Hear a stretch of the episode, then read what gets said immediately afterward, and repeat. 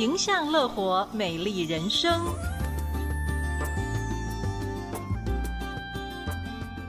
各位听众朋友，大家好，我是 Dr. Zack 曾文治医师。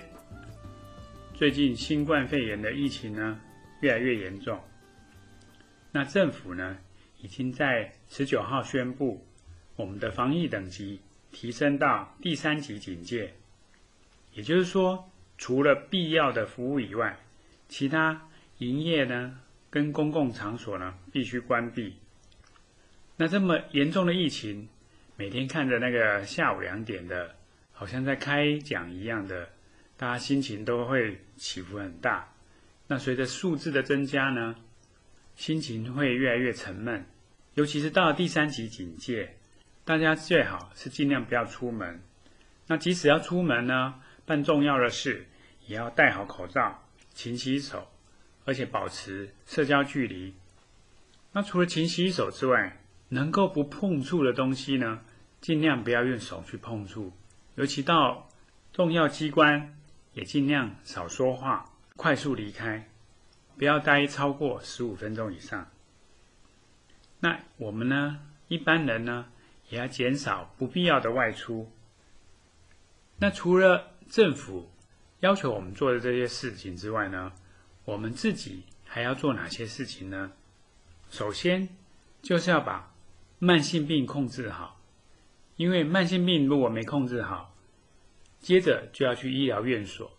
那不管是医院呢，或是诊所，这些医疗院所都是高风险的地方，我们可以尽量不要去。所以呢，我们一定要按时服药。第二个呢，要控制好生活，尤其是饮食，一定要吃新鲜的食物，因为吃坏肚子会拉肚子，会想吐。那这跟新冠肺炎的症状其实也差没有多少。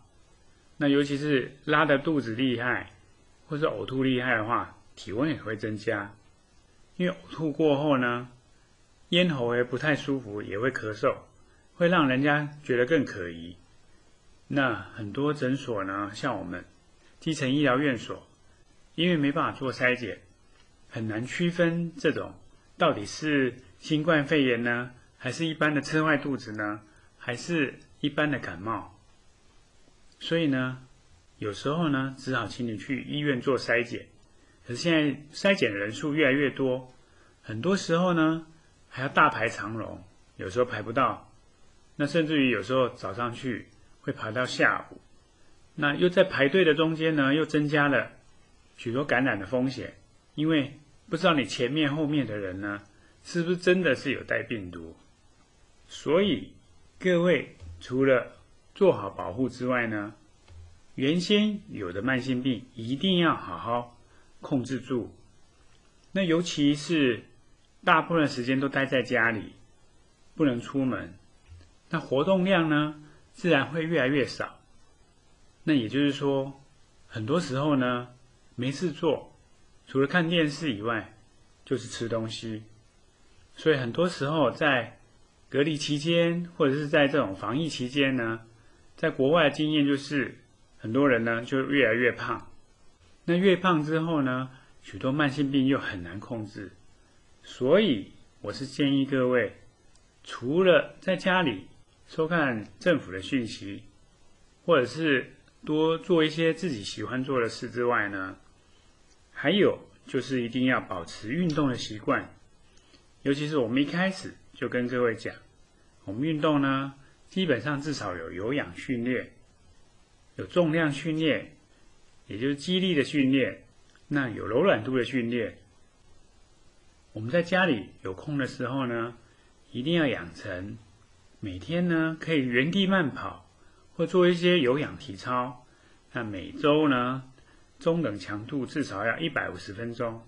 其实也不难，因为你在看电视呢时候，中间抽个时间，一面看一面做个超慢跑，原地的超慢跑，待三十分钟，一个礼拜七天，很快就超过一百五十分钟了。那我们可以再找其中的两天呢，不跑步，就来做个。阻力训练，就来做个地板的居家的肌力训练，只要有个瑜伽垫就可以了。那如果不会做呢？现在网络上很多运动教练拍的一些示范的影片，我们可以跟着做。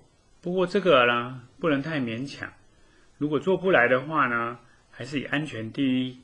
最重要的呢，就是要开始了解自己的身体。那能做多少，能够学多少，我们要自己有一个分寸。像伸展啊、瑜伽呢，就比较安全一点。那可以在家里跟着教练呢，看着录影带呢，慢慢做。虽然在防疫期间呢，每天都看到比较不好的消息，心情会比较差。所以呢，多做一些运动呢，可以抒发你的压力。那在家里呢，也许可以自己唱唱歌，或是跳跳舞，保持愉快的心情。希望我们国人呢，给大家互相帮忙、互相合作，保持自己的健康。那等到有疫苗可以施打的时候呢，也鼓励大家去施打。因为我呢，其实在五月初就已经打过 A G 疫苗，那其实是没有所谓想象那么难过。那有一点点副作用，身体会酸痛，但是并没有那么难过，因为基本上这个大量施打下来，安全性是很高的。那即使没有这个疫苗，有其他的疫苗，只要政府核可的，大概都是比较安全的东西，所以大家不要去抗拒它。我们希望呢，借着大家的努力与合作呢，我们台湾可以成功的越过这个挑战，把这一次的新冠肺炎的疫情呢，很快的把它控制下来，让我们大家都可以继续过着幸福快乐的生活。那今天呢，这是我们最后一集，我是 Dr. Sad，我希望大家呢都可以平平安安度过这个疫情，大家加油哦！